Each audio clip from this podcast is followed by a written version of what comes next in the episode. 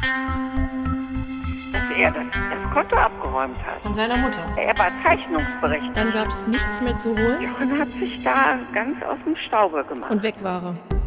Hat er dann in so einer Absteige in Montmartre gelebt. Paris war Jochens Wahlheimat. Je cherche le patron. Irgendwas hat er zu verbergen. Und es hat irgendwas mit Jochen zu tun. Caro ermittelt. Der kalte Onkel. Episode 8. Abgekackt. Mit Julika Jenkins, Rainer Selin, Ingo Günther an der Orgel. Und mir, Caro, die in Bar Hotel M sitzt und auf den Patron wartet. Am Sonntag hieß es, er sei krank. Dann bestellte er Caro aus Versehen auf den Montag, obwohl da Ruhetag ist, schlug als neuen Termin Dienstagmittag vor, besuchte die Bar auch am Dienstag, aber verließ sie absichtlich vor Caros pünktlichem Eintreffen. Nicht mal 10 Minuten, 7 Minuten. No. Auch merkwürdig. Als Caro ihm dann hinterher telefoniert, fragt er: Vous êtes combien? Combien? Wie viele? Nur ich? Wieso fragt mich der Patron vom Hotel M, wie viele wir sind? Vous avez peur? Haben Sie Angst? Und sagt dann, um 1:30 passt. Pardon. Entschuldigung. Warum kommt Ihr Chef nicht? No? Was hat er gesagt? Was hat er Ihnen gesagt? Er hat mir nichts gesagt. Dass er Angst hat? Ich weiß nicht.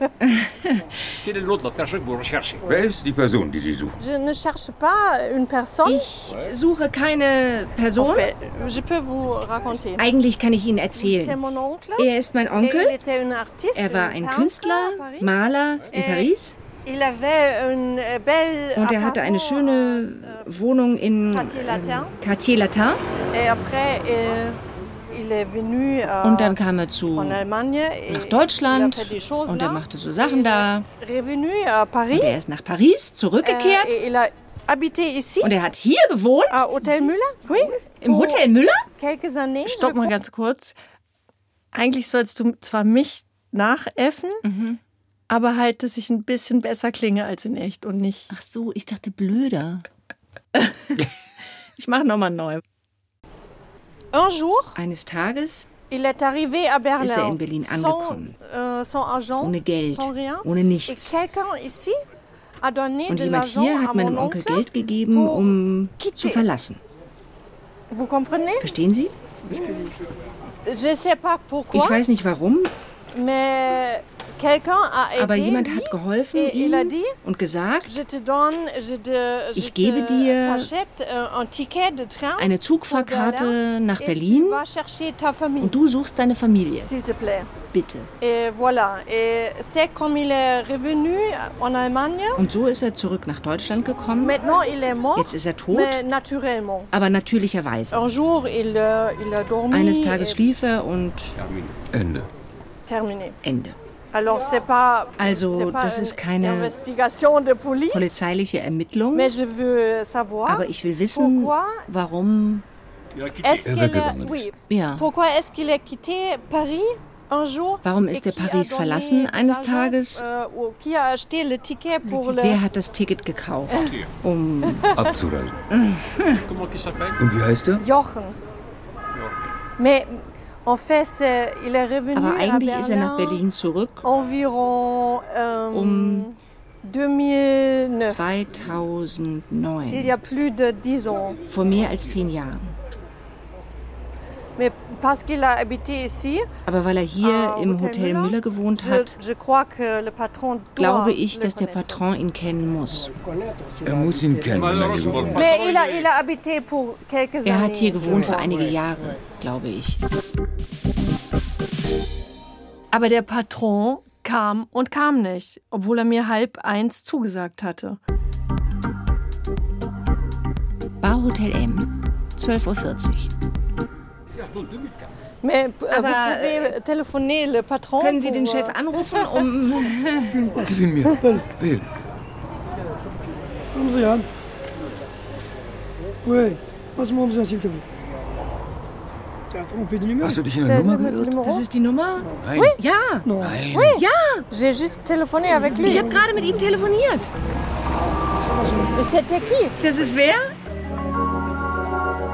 Ja, ich hatte die Wahlwiederholung gedrückt und dabei die Nummer von einem Restaurant erwischt, wo ich am Vortag einen Tisch reserviert hatte.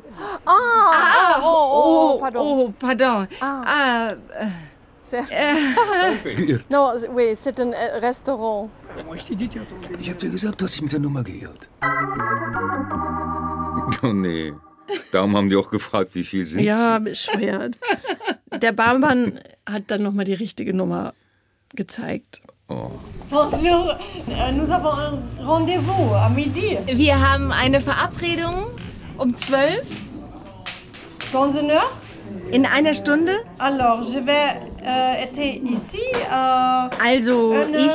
hier gewesen. 1.30 Uhr. Merci, Monsieur. Ich muss zugeben, dass mein Onkel Jochen als 70-Jähriger für mehrere Jahre in diesem schäbigen Hotel M gewohnt hat. Fand ich anfangs total schlimm, aber nach meinem x-ten Besuch... Die sind voll nett da. Als Jochen 1956 entschied, dass er in Paris leben wird, hat er sich jedenfalls woanders gesehen. Erst hat er bei einer Nutte gewohnt und war Tellerwäscher. Wo? In Paris? Ja. Und dann wurde ihm das zu viel, er konnte es nicht mehr aushalten. Da ist er zur deutschen Botschaft. Und da war eine Frau von Mutius und die hat gesagt, Sie können in meinem Keller wohnen. Und da hat er immer die Luke aufgemacht, da unten war sehr schön, Bett, alles. Ob sie gute Laune hatte, dann gab es wunderbares Kaffee und schönes Frühstück. Und sonst hat er es schnell wieder zugemacht. Und dann wollte er aber unbedingt an die École des Beaux-Arts. Ne? Und da hat er gesagt, ja, als ich die Bilder angeguckt, er könnte ruhig mitmachen. Dann ging er nochmal, wollte zu einer Galerie und wollte seine Bilder verkaufen. Die nahmen sie aber nicht. Und er stellte die Bilder zu den anderen Bildern im Keller. Und da kriegte er eine Alleinausstellung mit 19 Jahren. In Paris? In Paris.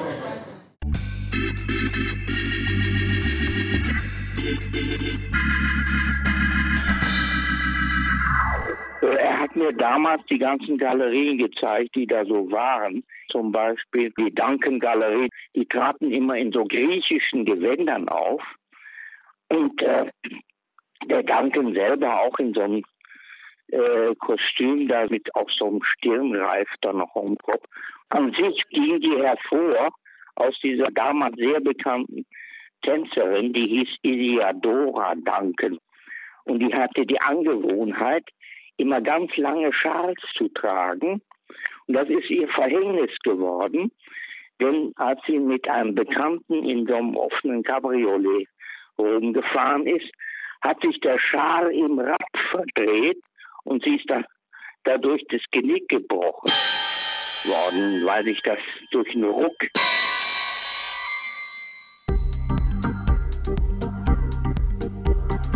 Bar Hotel M, 13.30 Uhr. Und wird ihr wiederkommen? Ah, c'est vous. Oh, das sind Sie. Ja, das ist er. Da war er. Der Patron. Mit Frau und Sohn. Bonjour. Merci pour venir. Danke fürs Kommen. Oh, j'ai pas su que... Oh, ich habe nicht gewusst, dass Sie nicht können. Oh, ich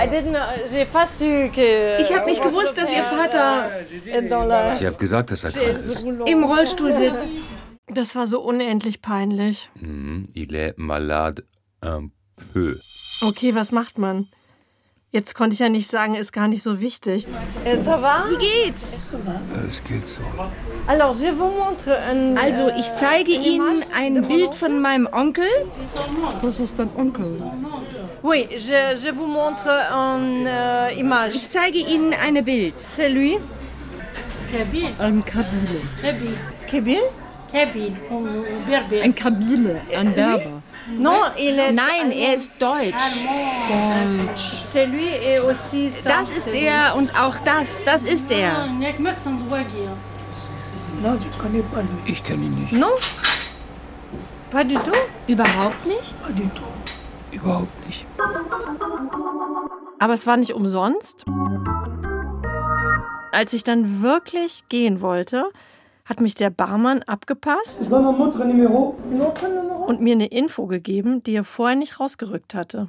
Du kannst es kontaktieren. Den Typ da. Wer ist das? Das ist Murat Bujema. Und wer ist das? Das ist ein Freund von deinem Onkel.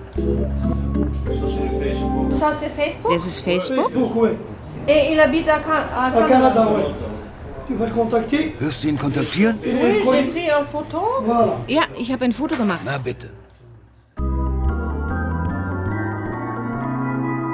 Nochmal 50 Jahre zurück. Jochen war gerade mal 19 und hatte, durch Zufall oder Wunder, eine Einzelausstellung im Quartier La Terre ergattert. Da kamen sogar die Eltern, Wilhelm und Ewe-Marie, angereist. Ich meine, da waren natürlich die Eltern sehr stolz, ne? Und haben eben die Wohnung da oben gekauft. Die hatten sich irgendwie Sorgen gemacht um ihren Maler- und Künstlersohn und dachten, dass er wenigstens in Paris sowas wie eine feste Wohnung haben müsste.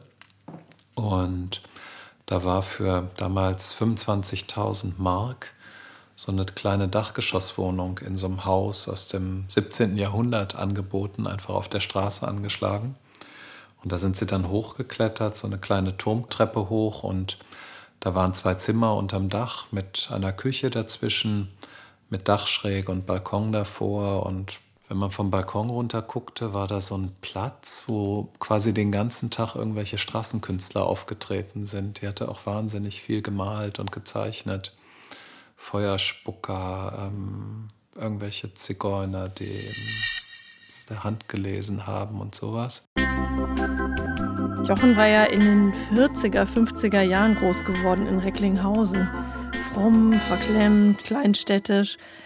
Paris, das muss für ihn Freiheit, Abenteuer gewesen sein. Eigentlich war ich auf dem Weg zum Bahnhof. Aber bevor ich dann meine Familie getroffen habe, bin ich doch noch mal ganz kurz zum Place Saint-André-des-Arts. Man steht auf dem Platz, wirklich im Zentrum von Paris, nur ein paar Schritte von der Insel entfernt, voller Touristen.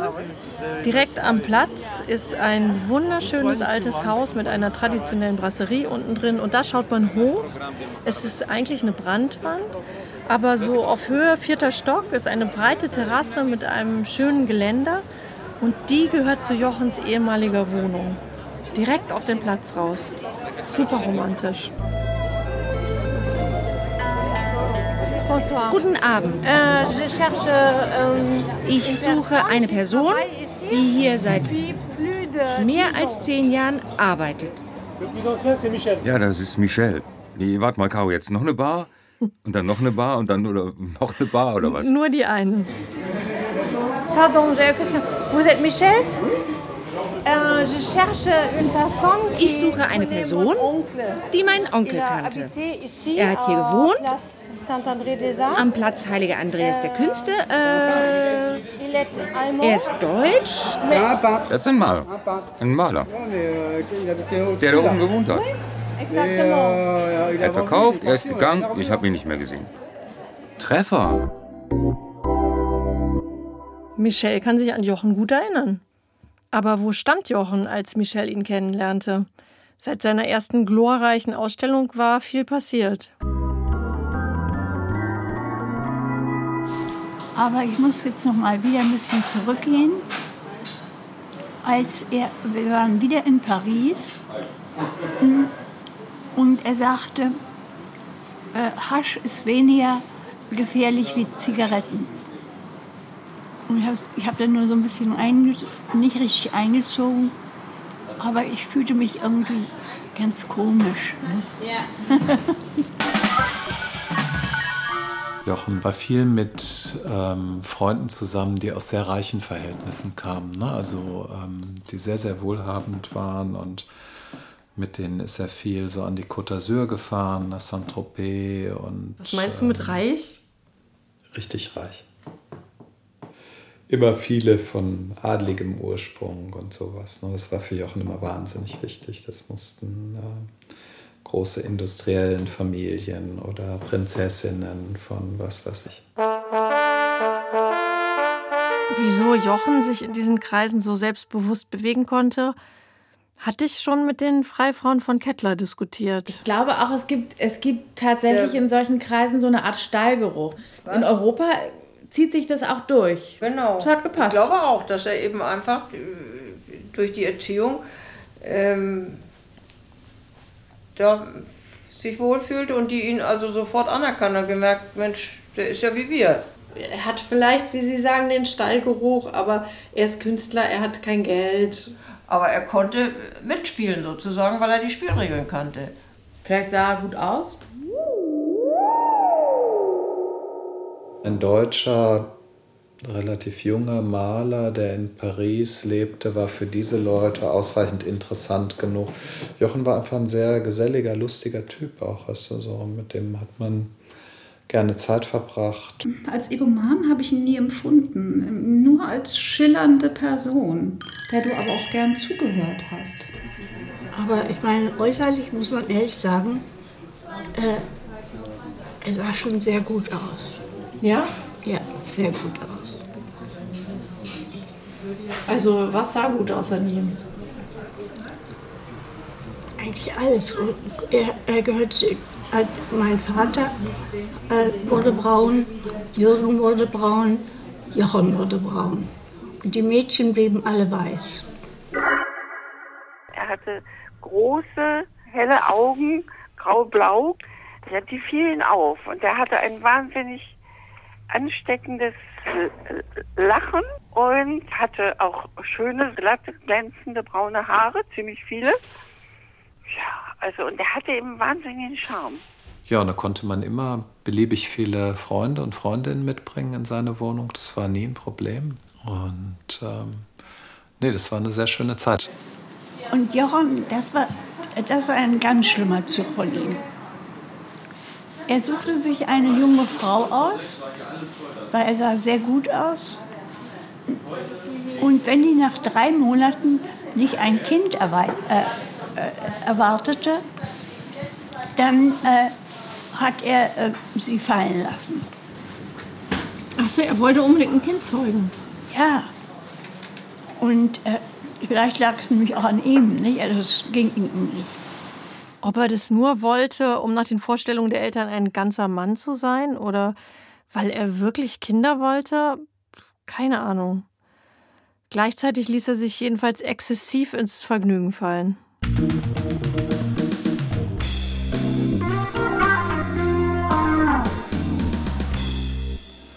Die haben dort sehr viel Party gemacht und das Leben genossen, oder dann... Was weiß ich, ist er mit seinen Freunden von Saint-Tropez. Wie wir dann in Saint-Tropez waren, da sah ich, er war völlig verdruckt. Er war noch nicht mal 30. Okay, dann war und das da also in den 60ern. Er geweint und hab gesagt, ich finde das schrecklich, weil er sagte nur Hallo zu mir. Dann sollten die Eltern kommen.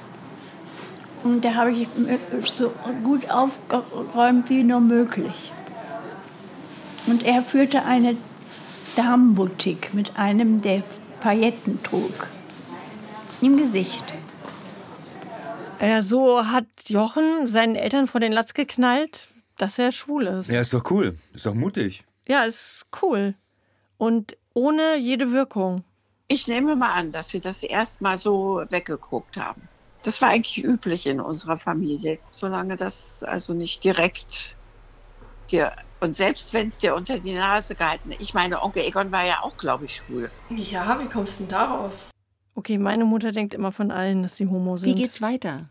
Naja, dass ihr Sohn plötzlich völlig bedröhnt mit einem paillettenbesetzten Freund in einer Boutique in Saint-Tropez Klamotten verkauft, das war schon hart für Ewe-Marie. Von und zu. Und ihren Mann Wilhelm. Naja, Jahrgang 1900. Sohn des peinlichen Reichskanzlers.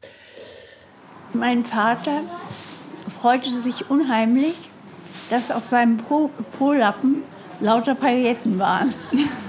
Wie? Wie, das musst du erklären. Wieso Po-Lappen? Ja, er hatte zwei Lappen, einen Po- und einen Gesichtslappen. Dein Vater? Ja. Und der Po-Lappen war voll Pailletten. Du musst bedenken, Onkel Georg war total ein fundamentaler Christ, ganz fromm. Schwulsein kam direkt aus der Hölle. Das hatte natürlich Onkel Wilhelm mit allen Poren eingezogen, also... Ja, jedenfalls hat da Jochen zu mir gesagt, der ist die beste Frau, die ich je hatte. Und das hat er auch zu seinem Vater gesagt? Nein, mir hat er das nur erzählt. Ne? Und das fand ich doch ziemlich schrecklich, dass es die beste Frau war. Aber das war einer, so ein ganz Jüngling von 17 Jahren, der homosexuell war und dann, wenn kein Geld mehr da war, wieder Geld heranschaffte. Als Stricher? Als Stricher. Sich irgendwo wieder Liebe gemacht und so hatten sie immer genug Geld. Das war die schlimmste Phase. Hm? Wusstest du, dass Jochen heroinsüchtig war? Heroinsüchtig? Quatsch. Doch. Glaube ich nicht. Die Eltern haben Jochen nicht drauf angesprochen. Und auch sonst nicht preisgegeben, was in ihnen vorging. Ach naja, Großmutter hatte ja immer so, die hat immer nie schlecht über andere geredet. Ne? Das war so einer ihrer Vorsätze. Also ich habe nie ein böses Wort gehört von ihnen über ihn. Die waren total distanziert. Kannst dir nicht vorstellen, ich habe niemals gesehen, dass Tante Ewe-Marie zum Beispiel ihren Kindern, dass sie die umarmt hätte oder einen Kuss gegeben hätte oder so. Dass sie aber so solidarisch war. Das ist ja vielleicht etwas, was man als Kind nicht so hochschätzt.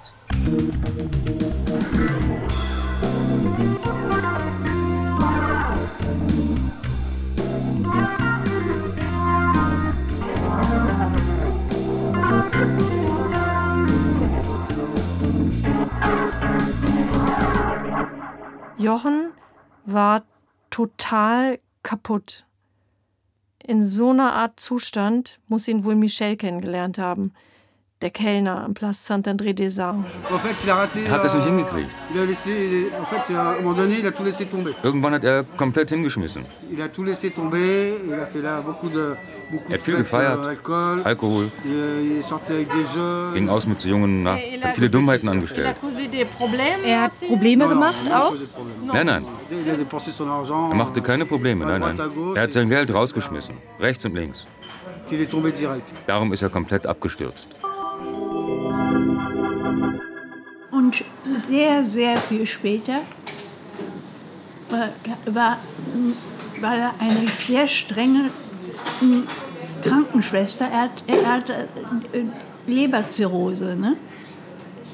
Und die hat aufgepasst, wer ihn besucht, nichts. Also, und da ist er endlich von den Drogen losgekommen und hat zu mir gesagt, mit Drogen kann man überhaupt nichts malen. Und er wollte doch so gerne Maler sein.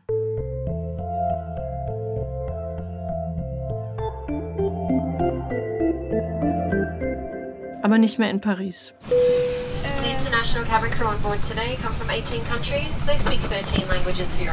Jochen, Anfang 30, jung genug, um doch noch die Welt zu erobern?